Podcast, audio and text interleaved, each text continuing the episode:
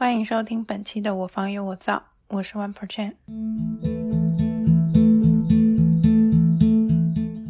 可以讲一下最喜欢的标点符号吗？呃，我比较喜欢的标点符号有呃破折号，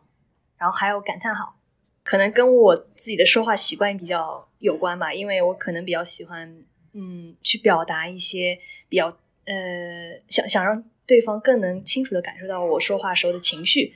然后，所以我想起到一些强调的效果，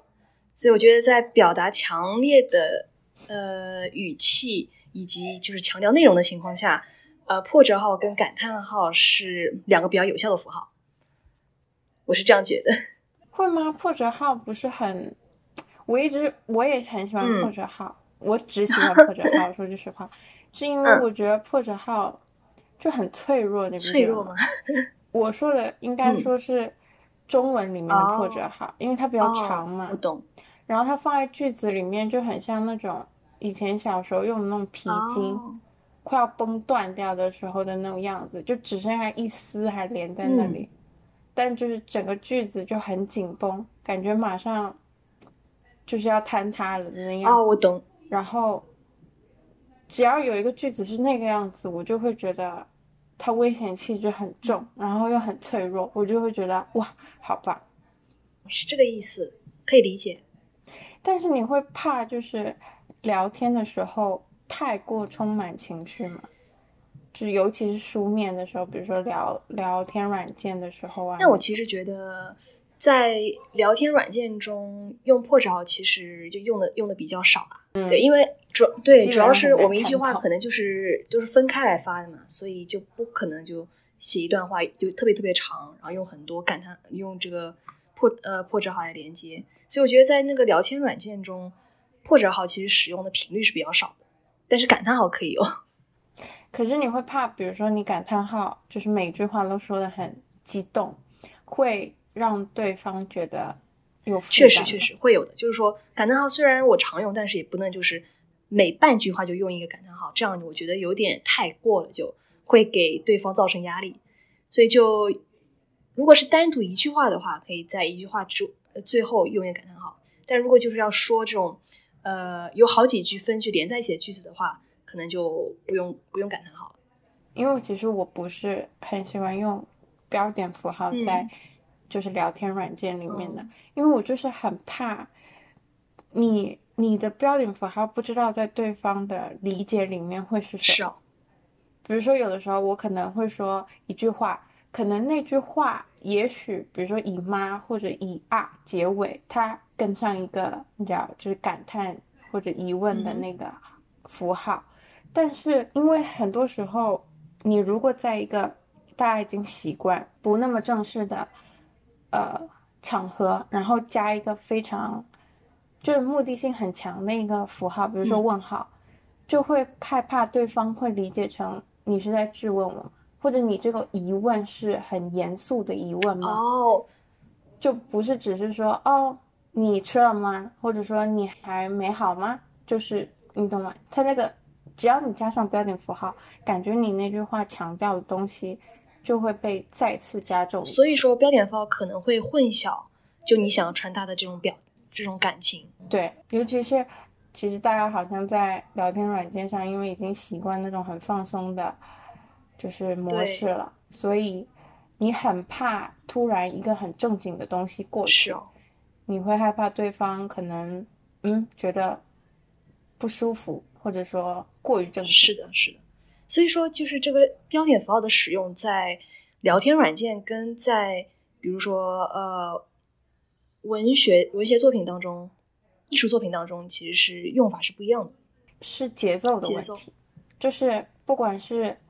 对你像不管你在读一本书，或者你在看一篇文章，你已经预设好了，你可能接下来的五五分钟或者到几个小时，你是会就是贡献给这篇文本的，所以你会有那个耐心，或者有那个比较平缓的情绪去。看待每一个标点符号，去琢磨它具体的意味。但是聊天软件非常快，就是我现在有急事，我要跟你说，就是最好是在能最少的语句里面讲出最多的话。是的，是的。那这个时候没有人会去有空闲去关注你的标点符号啊，或者说你的那一句话到底是个什么意思，你的情绪到底是个什么情绪，对大家来说那个是负累，所以就变成大家一定要一直删，删掉情绪，删掉可能的误会，删掉所有有歧义的东西，搞出一个最简洁、最直白的东西。是的，是的。发给对，所以说，如果从这个层面上来讲的话，标点符号在聊天软件跟在文学作品当中，其实起到了截然不同的一个效果。就是在文学作品当中，标点符号其实是作作为文字的一部分，它们就是正构成一个整体，都在那个语境中发挥作用。但是就是说，聊标点符号在聊天软件里面，可能就会变成一种累赘，会变成一种嗯嗯 confusion 的。源头，而且主要是也不好看，不好看。对，就是视觉上，现在其实大家最快的就是在消费视觉嘛。那你看微信啊，比如说微信，它那个对话框，它本身它就是三分之二或者更多一点点那样子的宽度，对，等于说所有的文字都是被框在一个很逼仄的空间里面。然后，如果你这时候再加上标点符号啊什么的，就那个方框看起来会就是不好看，是，它就设计的让你觉得不好看，所以大家就干脆就把它填满。因为你如果没有标点符号上去的话，其实文字很容易就是，尤其中文方方正正一个一个的，是，就把它填住了。我也不懂，你觉得微信这样子就是这种聊天软件？培训或者这种训练是良性的吗？嗯，因为聊天软件它做出来的话，也是为了促进人与人之间的交流，就是帮助人扩大他们的交际范围。然后扩大交际范围的话，呃，对话的质量的话就不取决于这个它内容的长度，就可能一句话如果说的精简，然后意思表达完整的话，也是可以，就是能促进呃人类之间交交流的这个有效性。所以我觉得他们聊天软件做出来也是为了方便大家说话。因为其实现在看纸质书的人已经很少了，嗯，也不是说很少，就是肯定比起以前是少很多了。然后大家新时代的人一一出生开始，其实接触的就是这种比较快节奏、讲究效率、便利的这种理念了。那你觉得对于他们以后？看待文字或者看待标点符号这些运用啊、习惯啊上面会有什么影响吗？我觉得标点符号肯定会呃根据我们现代人的这个说话方式而不断进化。现代人的说话方式就是我们同龄人这一代跟长辈之间的交流方式肯定是不太一样的。我觉得就我在跟我的父母、我的长辈他们聊天的时候，会明显感到这种差异，就是他们会是非常慎重、非常。嗯，比较规范的去使用标点符号。虽然平时的话，我我像我没有特别呃排斥使用标点符号，我就是会呃说一句说半句话就会用逗号、句号这些。呃，逗号是用的比较频繁，但是句号的话不太怎么使用。嗯，因为我总觉得可能之后还会再继续聊天，会有其他的话题，还会继续呃继续对话。但是长辈的话，他们就每一段就是在微信对话框里，每一段话可能到最后都会。用一个句号来结尾，就像写信一样，所以我觉得这种，嗯，也可以说一种，也是一种代沟吧。就是像我的同龄人跟长辈之间的，这是我们说话的方式的不一样，也是一可能也是一种习惯。但因为我们这种说话的方式，其实也是受到现代文化，就像你说的快节奏这种生活的一种引领。但就是因为因为这种代沟的产生。可能会造成一些沟通方面的障碍。就虽然说我们表达的意思可能对方可以 get 到，但是我们可能要添不断添加这个解释的过程。就假如你不用标点符号隔开，有时候你的这个停顿的地方没有被对方准确的捕捉到，那么对方就会询问你这句话到底是什么意思。我们会不断往我们的对话中加入解释的过程，所以这也可能会使我们的沟通变得不那么的呃准确。这其实蛮有意思的，因为现在的状况是现代人，他一句一句子里面，因为不加标点符号或者标点符号的，可以说比较随便吧，所以导致很多歧义会让老一辈或者长辈会看不懂。但其实，在中文里面，以前古诗的标点符号是不多的，就是在古文里面，尤其是文言文，其实你见不到，尤其文言文一句话里面，哪怕是一个逗号到一个句号中间的这段里面，其实它都有停顿的，但它不会用标点符号隔开，隔出来，是。对，所以它我们读古诗的时候经常会读不懂，就是因为它这一句话我停在这里就是一种解释。我停在这里又是一种解释，然后是到一九一九年，就是胡适啊、周作人那些人，他们才觉得说，因为古文普遍不加标点符号，然后会让没有训练过的人阅读起来很困难，所以才提出了一个什么“请搬新型是标点符号议案”，然后里面才规范了说，比如说逗号啊、句号啊、感叹号啊、分号啊这些应该怎么用。然后具体取什么意思？所以其实，在中文里面，标点符号反而是后来的，也不是后来吧，就是更细分的标点符号反而是后面才来的。但到了今天，感觉又掉回去了。是哦，所以说，嗯，我觉得我们我们使用标点符号多多少少也取决于这个 A P P，就是聊天软件的一个设计。嗯。就 A P P 可能局限了我们对标点符号的一种认知和使用，它同时也决定了我们的聊天方式。比如说我们在呃。WeChat 里面聊天和我们用呃 email 来来写这个邮件的时候，肯定是嗯使用的标点符号是不一样的。其实我喜欢的那种破折号是长的破折号。我为什么会对破折号那么有印象？就是因为中文译版里面，就是那个上海人民出版社里面那个孙周新翻译的那本《尼采的权利的意志》里面有大量的破折号，然后又因为你知道尼采吗？他说的那些话，他的破折号是会让人感觉很惊喜的，就是他的那些破折，不是常规意义上的破折，就是你每次看见他那个破折号的运用，你都会怎么说？他是意料之外，所以他的惊喜感是很强的。因为中文里的破折号和英文里的破折号其实是不太一样的，所以我就去找了一下那个德文的原版，因为我不确定。这个破折号究竟是中文译版加上去的，还是说它原本就有的？然后我就发现德文原本中就是有那个 dash，可是那个 dash 英文的 dash 是很短的，它不是像中文的那种是可能有两个字符长的那种破折号，所以它那个情绪转折就变得更急促、紧凑，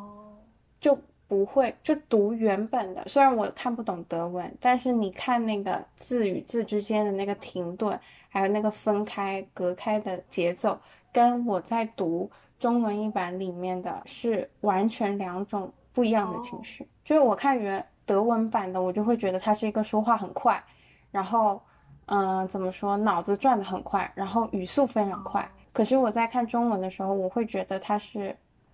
一个字一个字都说的很清楚，很很有逻辑，很有理性，然后慢慢娓娓道来的那一种。虽然也是，嗯，节奏也是快的，但是你会觉得他是很有底气，他知道自己在说什么，他一句一句都是已经不排好的，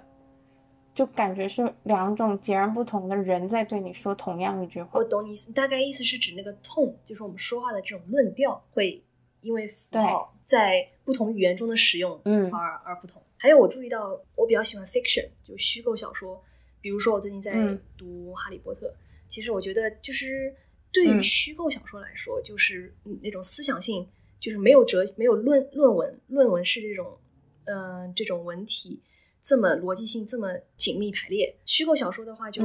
就是注重的是情剧情，还有就是人物之间的对话嘛。所以我觉得，在这种呃。哈利波特的这个翻译中，其实可以感受到同样的一种情绪。就比如说，在原文中，作者用很多破折号来表达，就是说人物的他的这个说话被另外一个人打断。他基本上用的都是罗琳在用破折号的时候，就是都是在说，要么就是这个这个人有呃犹豫了一下，就停顿了一下；要么就是被别人打断，都是这种物理意义上就是被打断，话话被打断，而不是说他最后有引申出其他意思或者转折，就是被打断。所以说，这个这种情绪翻译成中文之后，其实是一样的。就你也可以从中文中感受到，说啊，他就是被打。对这个这个使用可能是会有一些差异，但是就是说，在呃原版的《哈利波特》里面被打断的时候，基本上都是用一个小的破折号，就是当然没有中文长了。对，没错，因为其实 fiction 的话，就是虚构类小说，它其实主要是靠情节嘛。对对对，它是营造那所有的标点符号其实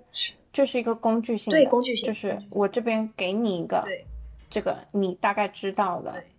比如说逗号是个什么意思，顿号是个什么意思，句号是个什么意思，你只要懂就行了。但你喜欢引号吗？就是说话的时候那个呃，引号号是，我觉得引号在这个尤其是虚构小说中是非常必要的，因为人类对话一直人物的对话特别多嘛，要一直排列下来，所以必须要就是要分对，其实它就是标志性特别明对显。对对是的，可能有时候我们为了就是嗯阅读的这个愉悦性，可能会甚至会忽略掉其他那种，比如说心理描写、场景描写，而直接跳到人物的对话上。所以这个就说明引号是非常重要，就我们可能会下意识的去寻找对这些引号的句子。对，它就是一个标志对标识。嗯，这点我没有想过，因为我不是很喜欢引号。哦，就我记得我那时候看那个萨利鲁鲁尼，他在开一个新书嗯座谈会的时候，然后他就说，他说他小说里面的人物对话，他不喜欢用引号，因为他觉得引号很丑，哦，就是很累赘，嗯，就是两个大大的，你知道黑点带着一个小小的尾巴，哦，就卡在文本当中会很突兀。哦，然后我也觉得是，但有可能是因为我们的阅读习惯，就是我们不会用标点符号去作为一个嗯指示牌一样的作用，所以我们比如说我很快的需要去找到一段对话，嗯，那我可能就需要引号来帮我马上去做到这个作用。哦，还有我其实觉得引号其实是有一是那种带声音的一种符号，就它如果用在这个小说里面，你就会觉得好像是人物就在你耳边说话这种感觉。但如果你不用引号哦去写一段这个，当然你不用引号也可以写人物的对话，就是转述，比如说他说什么什么，他说他是他说什么什么。但这样的话，可能就没有那种声音的效果。就是对我来说的话，我就会比较对嗯比较客观一对，比较像客观叙述，但是嗯加了引号就感觉像是人物就是在你面前说话，在你面前做动作，你可以想象出他们的这个人物表情。我比较喜欢那种不太走常规的那种呃叙述哦方式，或者说哦文本结构，所以我经常会看到那种不用一一一点标点就是引号，嗯，然后他可能连分开分行他都不给你分行，哦，他就可能说，比如说这个男生说的一句话，嗯，紧接着就是那个女生说的那句话，啊，我读过，我他见过，连他，说或者他说都不加，他就是这样一段整段下来就是人物的对话。嗯，但有的时候一个人他说的那句话是可能会有好几个句号在这个段落当中的，哦，所以你读着你就必须要非常敏感的去一句一句的去感受，说这句话到底是谁说的。哦，因为如果一旦你那个神经放松下来了，你觉得呃他已经帮你就是很很清楚的能意识到这句话是谁说的，嗯你嗯，那个弦就会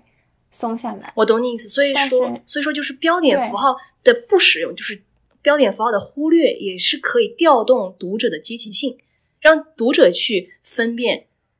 他这句话是谁说的，嗯是这他这句话的情感是什么。对，然后引号的话，它可能就框架着说，就是让你知道一种信号，就是说啊，这里是对话啊，这里是对话，然后你这样你就不用不用去思考，你就知道啊，他们在说话了。是，对，我懂。就是很像开车。对就如果一个 现代化城市里面，你已经习惯了每天都可以看到红绿灯，嗯看到各种转弯的指示牌什么的，嗯然后突然一夜之间你一出门都没了，对，可是车都在开，是的，你就会突然紧绷的要死。是，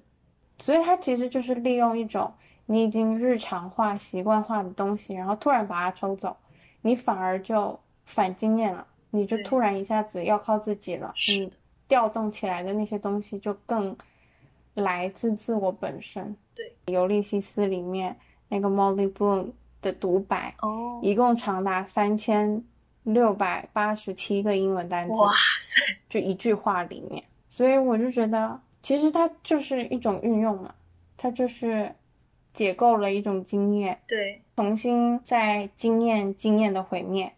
然后读者就会把自己真正的内心调动出来，是去理解这个东西。对，它是在 push 读者面对自己，因为有的时候我会觉得有一些小说它读起来太方便了。哦，我懂，我懂。就像你说那个《哈利波特》，对，虽然我也很喜欢《哈利波特》，嗯但是我会觉得他如果就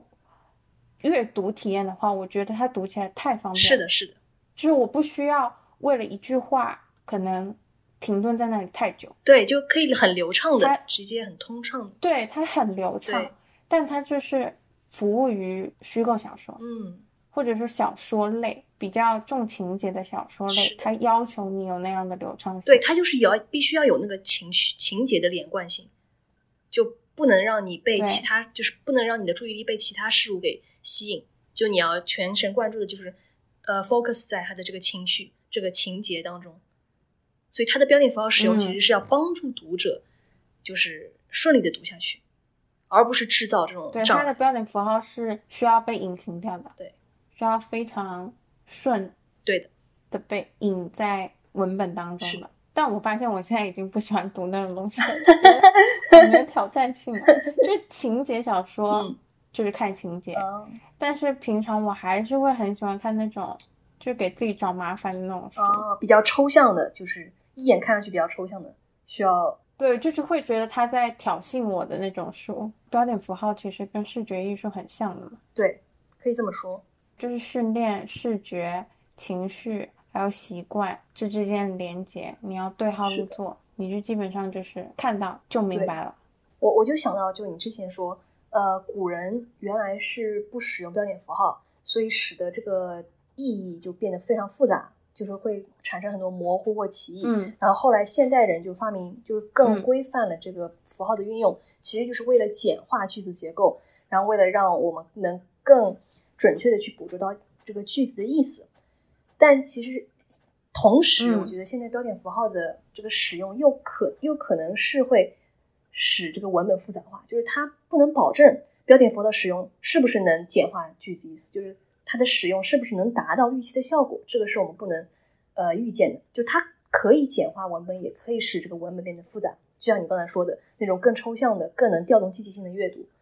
所以我觉得，呃，标点符号这个使用本身就是带有一种呃意外性在在在里面。嗯，其实很多作者会有意的在训练或者实验对对有一种实验性对于他所对运用的，因为其实一种东西你习惯了之后，它很容易就陷入一种瓶哦颈，就是大家都已经习惯了。那其实作为创作者来说，就是你要反叛的要是死，就会觉得不行，我要打破这个死水。那我就又要重新反经验，或者我要重新解构一种什么东对西。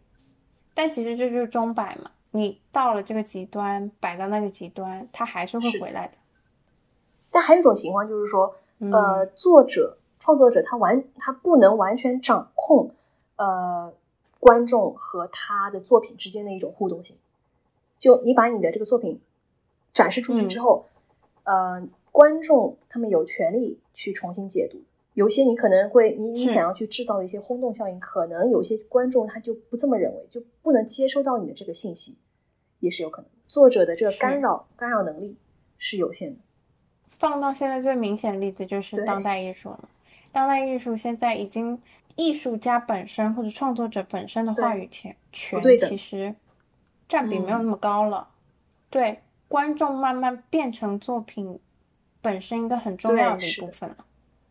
就以前的作者，呃，以前的观众可能就是啊，作者说什么，我们听什么。那你要么说同意，要么说不同意，但就嗯 that's it、就没了。那现在的观众就是我，我非常注重你这个作品在我反射到我身上能够对它和我自身的这个个人经验，那我也想要有参与感联系的，符号学从文学到艺术都在沿用，都在不断进化。只是说艺术的符号是象形的，就有一定形状，或者不具备一定形状，但是拥有共性又随机的那种嗯纹理。因为其实当代艺术大家诟病很深的就是它很简单，我觉得呃，一种简化的这个倾向在现代艺术中非常普遍，但这种简化它其实是伴随一种呃及时性的一个心理，就是做他这些创作者需要去符合大众对于快节奏的一种适应，所以他们要做出那种及时性，可以一眼就看完这个全貌，这个东西的全貌的这个这个这个心理，所以他们不可能，呃，很就是也当然也会有一部分创作者会苦心经营一件作品，但他们更多的是创作出那种非常及时、非常能产生瞬时互动性的一些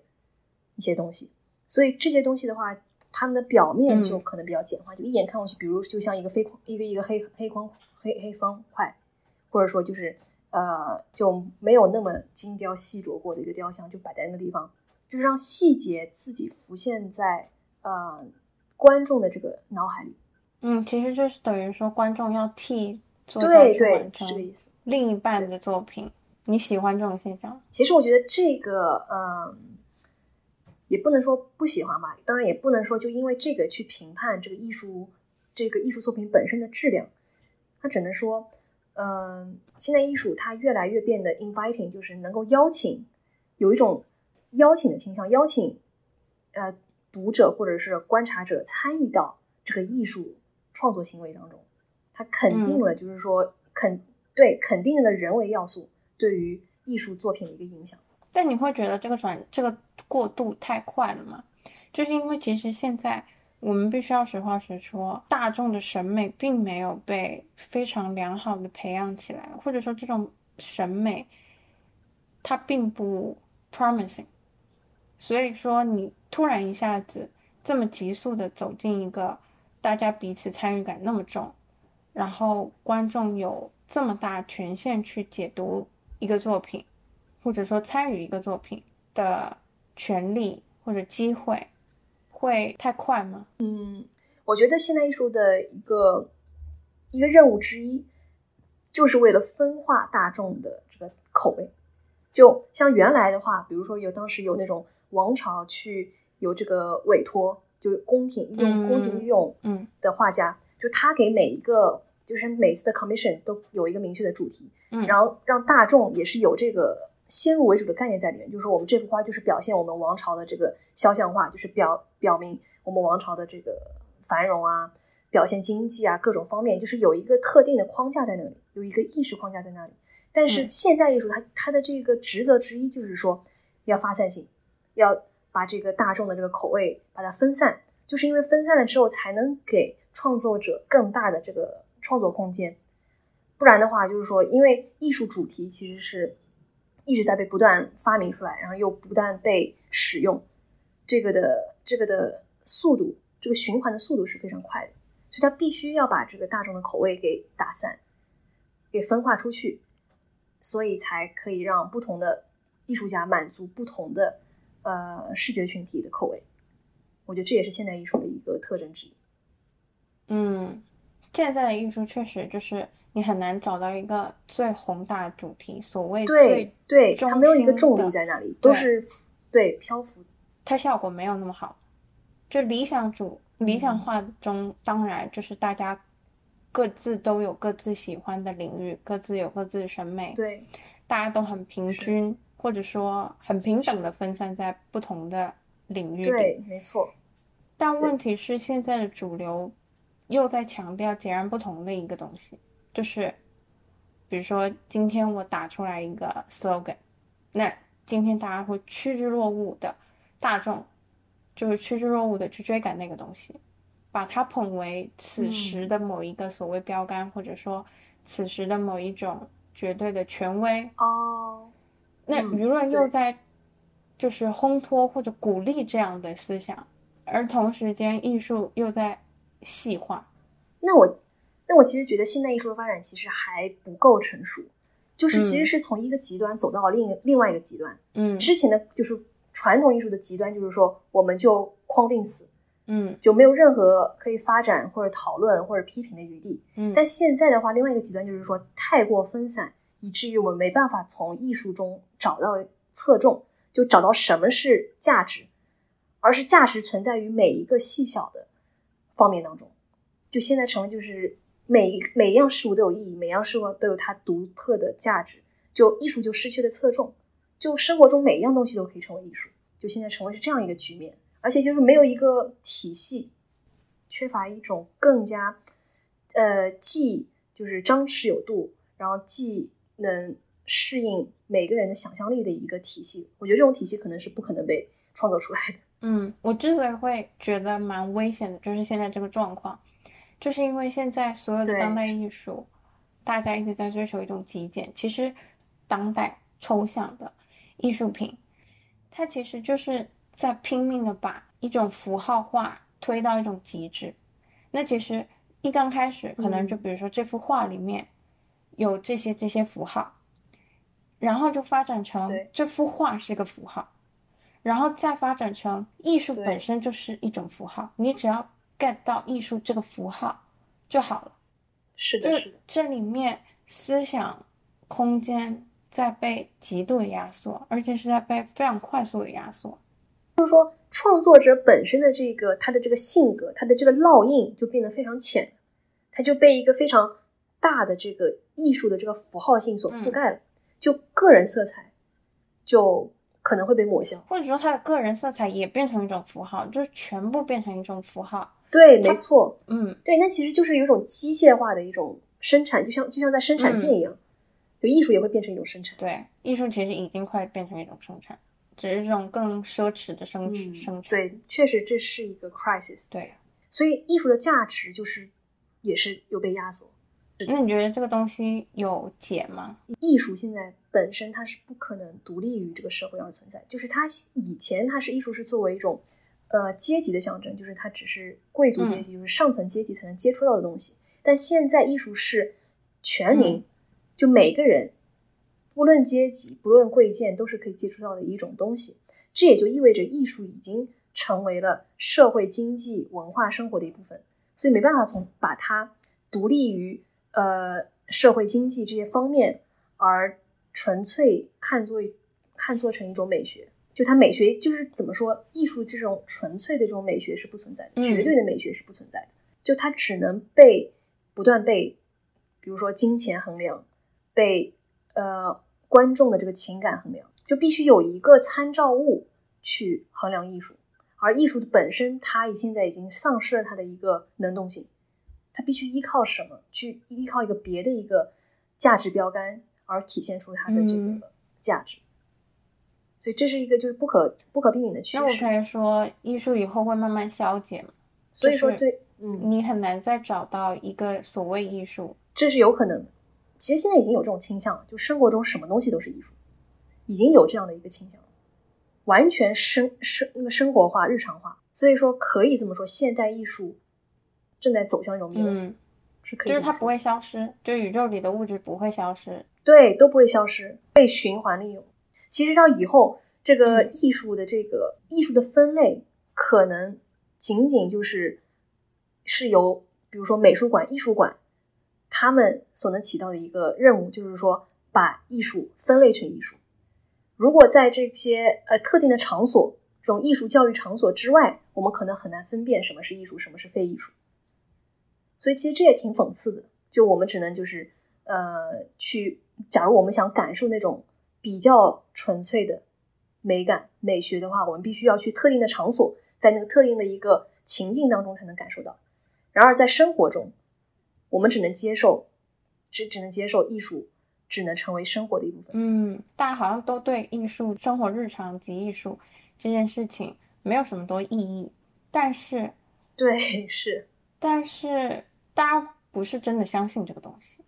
大家会这样说啊，生活中的比如说一草一木都是美啊，都是美学啊，都是艺术啊，但是你并不会真心的感受到他们真的把这个东西当对对，你不会去从心里去认可，对，它就变成只是一种说辞。那这种说辞对，虽然就是就是会中空的，对，就是就是观众观众从观众方面，他们不去认可。他们知道是这么艺术是会成为生活的一部分，但是他们不会去认可说看到一个冰箱就把它叫做艺术，看到一道门就把它叫做艺术。但是艺术家他又他们有时候会创作，就是遇到瓶颈就创作不出来那种真正可以呃激发美学效应的一些东西。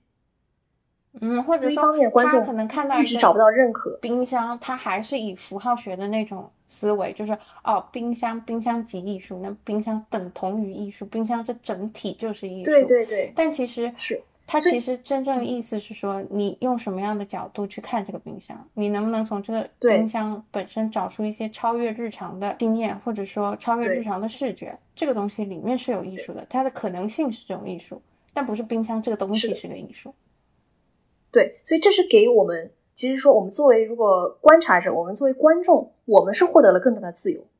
但其实相对来说，我们就是在把创作者的这个生存空间在不断挤压。就受到被推到窘境的是他们，而我们这作为观察者，我们作为 audience，其实我们拥有的权利已经越来越大。是，但这就是我说的担心，就是因为我们的观众并没有到那么强的力量，可以去承担这一份创作一半的责任，但我们已经进来了，就是。这群自由的创作者已经被带进来了。所以导致我们的作品的质量，因为他们本身就已经融入到艺术这个定义里面了，你不能去否定他们所创作出来或者合作出来的这个东西叫艺术，那就变成艺术，它只能跟他以前的水平去对比，它还是艺术，但它只能跟以前对比，但那个对比是的，就变得怎么说，挺让人沮丧。是的，因为它并不是一个。风格的变换，仅仅风格的变换，它变成一种质量的变换，但我想也没有办法了，这扇门已经开了，而且开了蛮久的了。对啊，是就是一种不能回头的一种趋势，你不可能把这个艺术在就像复兴嘛，文艺复兴，不可能复兴到那个前现代那种那种那种。那你觉得还有复兴的必要吗？或者说你觉得它会？撞到一个临界点，是我们大家会突然觉得啊不行，然后钟摆又倒回去嘛？我觉得其实这种可能性很小，因为我们的生活方式只会呃越来越跟之前变得不一样，你的生活方式也在改变，嗯，所以艺术就我不可能怎么说，我我其实很不想说是倒退，嗯，只不过就是说这个艺术风格的这种衍生其实是我觉得它不一定是倒退，就是反复，就是你突然会。跳到某一个历史中的节点，但它在历史当中它就是过去，那你就会觉得，那其实这样说的话，其实是这种艺术演变的这种风格，其实是有出现过的。比如说像古典主义，嗯，classicism，嗯，然后到了呃十六世纪、十七世纪，又重新出现了 new classicism，就是对于复古复典这个古典主义的一种复兴。那其实这个照这样说的话，其实这个风格的这个再出现也不是完全不可能，它可能就是有这种循环往复这种感觉，就是我们到了一个临界点之后，我们又要去参考之前的，呃，之前艺术风格的一些优点，然后再从这种优点中再总结出一种新的能够向上发展的一种力。对，这就是我刚刚说的那个担忧里面的另一项，就因为以前像这种反叛或者革命复兴。都是由艺术家带带领的，因为他们具有突破性。艺术家本身他就不具备长久待在同样一个状态之中的能力，他需要有新的东西，所以他一定会去带领冲撞出新的东西。但是因为现在的艺术是一半一半的，一半由艺术家掌握，一半由观众掌握，他们共同在创作艺术。那所以说他的那个去突破的那个。urge 就是说渴求感就会被削弱一半了，因为大众对是就是这种那个 urge 的，对，就是这种力量分成了两股力量，嗯，然后两股力量这其中也是会产生这种冲击冲突，而不能一口气就带出一些最新全新的东西。你假如一方，比如艺术家他找到了一些新的灵感，想要推出一些新的革命，但另一方，因为我们有势均力敌的一种呃权利，一种呃。控制力度在里面，所以可能观众又会去呃去碾压、去压迫那种呃去质疑那种革命力量。所以说现在变成两股力量要去创造出新新的东西，这是我觉得比之前光由艺术家带领的那个革命之路会更难一点。怎么说呢？就其实现在不管什么样的艺术，就标点符号它其实就是文学嘛。那文学本身它也是在让权的，就是让权给。读者，读者也有解释权了，那就是像这种平分出去的对于艺术的参与感。其实我觉得文学啊，文学比艺术它的这个发展的这个途径会更多一点。因为你看，像文学现在已经纸质书，这就是又牵扯到纸质书跟电子版的问题了。就现在电子版越来越多，还有就是说网络小说也越来越多。其实就是网，就是文字被人们发现的这个可能性是远远超过艺术艺术品。而且就是文字，它们的这个这个产出的这个过程是成本很低的，就你只要有想法，你就写就可以写了，写完之后你可以发在各种媒体平台上面，所以这种基本上是零零成本，就只要你有这个想法，你就可以去做，然后被也可以有更多的机会被别人看到。就是我觉得对对于太，就是对于这些传统艺术家来说，其实是很难办，他们的态度其实很难。他第一方面，他他必须要守护，就是他们的这个传统技艺不被。这个现代艺术就一定要跟它隔离开来，但这样隔离的话，也意味着就是说停滞不前，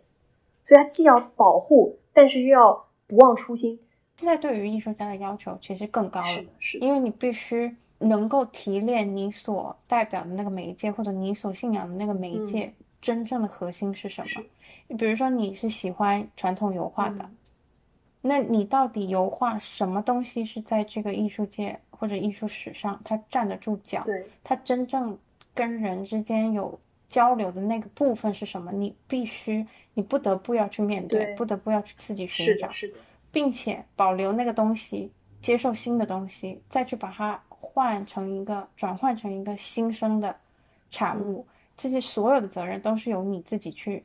承担的，是的。这个时候，哎，这一半，另外一半的自由的艺术家大众们就不参与了。对，是，所以我觉得更更有挑战性。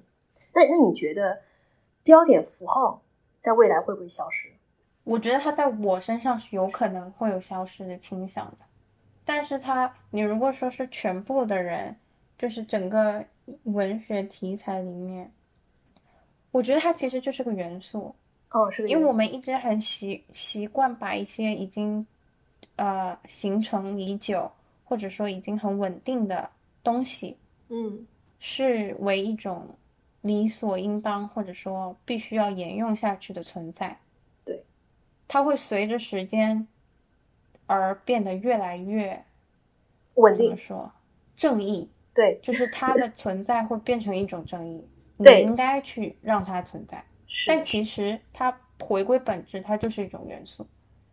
甚至说，你像那个中文里面的标点符号，它甚至是因为一种需求而衍生出来的东西。那这种需求在变换之后，它一定会促生新的东西出生的。是的。所以它并不是一个，因为很多人会觉得啊，你现在用不好，嗯，标点符号，或者像之前很多人在聊那个那个三个德的用法。嗯大家会把这个当做一种规矩，或者一种不能够被挑战的原则，但是它的本质就是一种元素，就是就时代孕育出来的某一种元素，它是有时效性的。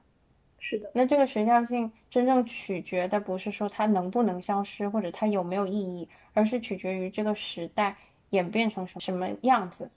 那会不会有新的需求盖过它？对。所以就是说，新的可能性，各各种媒介、各种艺术相关的这个媒介的生存，其实还取决于这个社会的需求。说白了，就是还是要取决于人。假如我们就是像人，假如我们进化，我们这个机能啊，或者说各种思想方面进化，就使我们的需求发生了质的改变的话，那也说不准，可能就以前的那些非常稳定的秩序啊，非常稳定的一些元素，也可能会因此而改变。对，那绝对命令之三就是说，人是目的。所有不管是艺术还是什么东西，其实就是人的产产物。你很难把它完全抽离人本身，再去讨论说，哦，他自己怎么样怎么样。对对对，这个自主这个能动性其实是非常有争论的。就这也其实也有点这种相对相对的这个说法，就相对于人，以人为本这种感觉。嗯。就艺术的创作、文艺的创作都是要以人为本。是你就算拍一个静物，你拍一个空镜头，但是这个也是有人为要素在里面，就有你的这个思想，有你的设计，有你的这个选择在里面，就你不能摆脱这个人为要素。我就觉得现在对一些嗯不正经的讨论太少了，就是现在因为现在艺术创作者很多，艺术媒介很多，题材也很多，所以你如果要被别人注意到，你必须要有怎么说，让人眼前一亮，或者说一个噱头。对，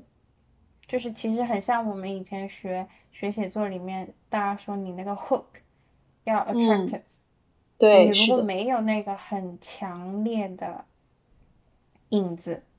那嗯，大家就会对你失去信心，或者说对你失去兴趣。是，那所以大家就拼命在挖掘这种一鸣惊人的这种噱头的东西，反而一些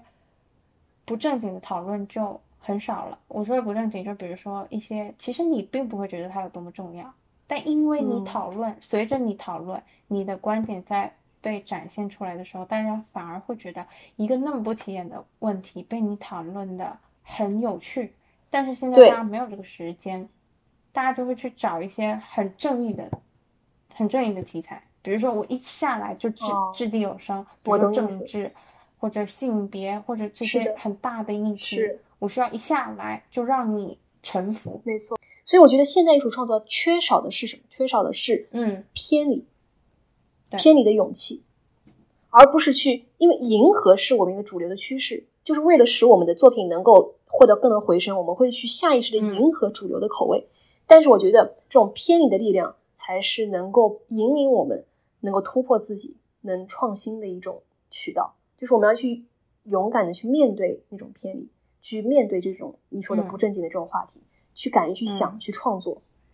就比如说，当他们在创作一个东西的时候，我听不到一些鸡毛蒜皮的讨论，我听到的都是一些很宏大的意识，就是说，哦，一上来就是性别问题、平权问题、人权问题，或者说政治、国家这些很宏大的东西，这些东西确实它有值得被讨论的空间以及必要性，但是。你如果不把它具象化，你不把它融成细节，你不把它带入个人经验的话，它就是一个空壳子。对，也可以说是一种符号，对，也是一种符号。它就是一种符号。但是因为就像我们刚刚说的，大众已经习惯了去辨认符号，而不是辨认美学或者审美，所以大家就非常轻而易举的就能接受这两个东西，就能共通。我哪怕只是展示给你一个空壳子，你只要接受到它所代表的意象，我甚至只要把这个意象很直白的告诉你啊，我表达的就是一个关于国家政治的问题，但我给你一个空的画板，反正你自己去填充吧，你自己去解释吧。没错，对，所以也就是说，现代人他有一种安于清安，就是安于现状的一种一种一种心态，就是安于这个意义就停留在表面就可以了，我们只要能够辨认这个符号就可以了。他们是安于这种现状，对也有这样的一个对，就像我们读《哈利波特》的时候，我知道引号是什么意思，从古至今都是那个意思，我不需要再思考引号是什么意思了。对我就光看他们的内容就行，光看他们说话啊，我知道他们在说话对就可以了，没有错，就没有就是对，没有什么危机感啊，或者说没有这种嗯意外感，就直接读下去，就非常舒适的、非常安全的读下去就可以了。对，所以我就在思考，就是这种平铺直叙，就是对于平铺直叙的这种追求，嗯而从这种追求，就是中从追求中所获得的这个意义，到底是不是有价值？我觉得就是说，呃要获取价值的这个道路，其实要花点，就是花花点力，要努力一下去获得的这个意义，才是可以称之为意义的。就你一眼看过去就知道是什么东西，其实这种意义的话，其实我觉得还停留在表面。就你需要去费点心思，通向真理的道路就不是不要那么的直白，